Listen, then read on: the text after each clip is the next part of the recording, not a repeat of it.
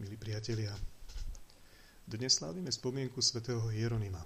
Bol to veľmi vzdelaný muž, kňaz, teológ a historik.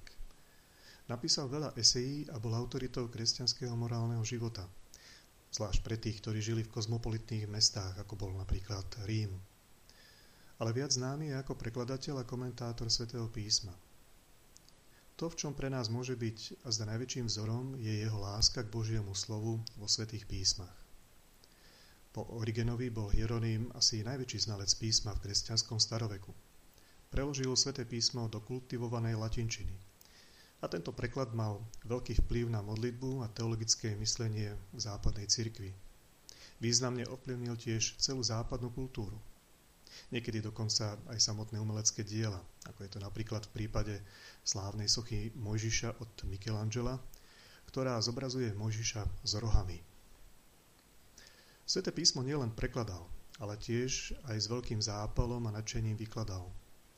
Zanechal nám komentáre k viacerým biblickým knihám.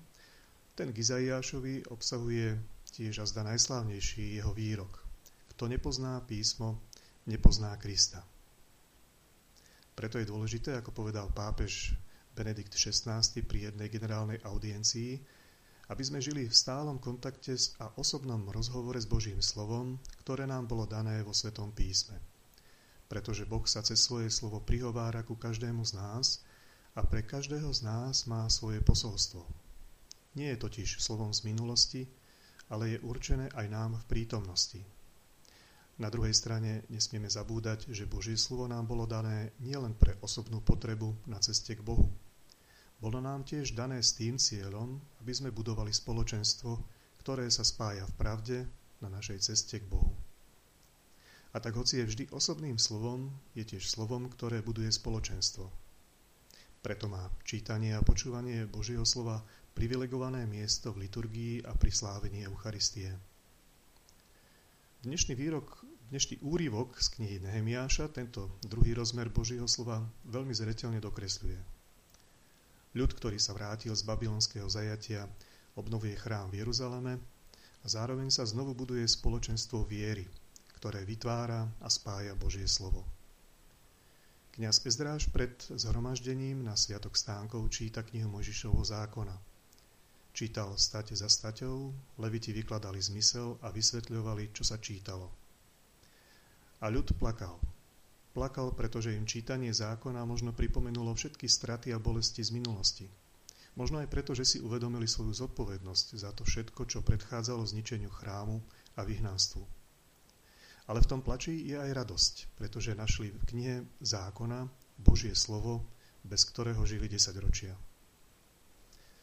Na konci Nehemiáš ľud vyzýva, aby už neplakal a nermútil sa, ale aby sa radovali. Radosť z pána je vaša sila, hovorí. Poslanie učeníkov z dnešného evanielia je ohlasovať príchod Božieho kráľovstva. Je to radostná zväzť, ktorá sa chce naliehavo šíriť k človeku. Preto neznesie odklad ani zdržanie na ceste, ani učeníci nemajú byť zameraní na seba a svoje potreby, ale na samotné ohlasovanie Božieho kráľovstva. Aby tí, ktorí sú otvorení túto zväzť prijať, mohli byť naplnení radosťou z pána. V Lukášovom evaníliu a v skutkoch apoštolov sa naplnenie radosťou spája s veľkonočným tajomstvom Kristovo zmrtvých stania. Často sa v jeho diele vyskytuje práve toto spojenie naplniť radosťou alebo byť naplnený radosťou.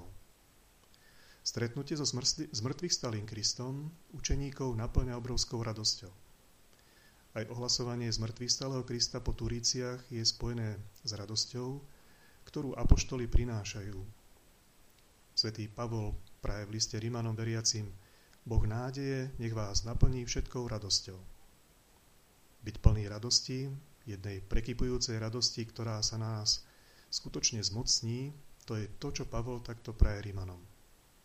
Radosť nie je dôsledkom emócií, ktoré prepuknú kvôli nejakej úžasnej veci. Ide o viac. Táto radosť, ktorá nás naplňa v stretnutí s Kristom v Jeho slove, je ovocím Ducha Svetého.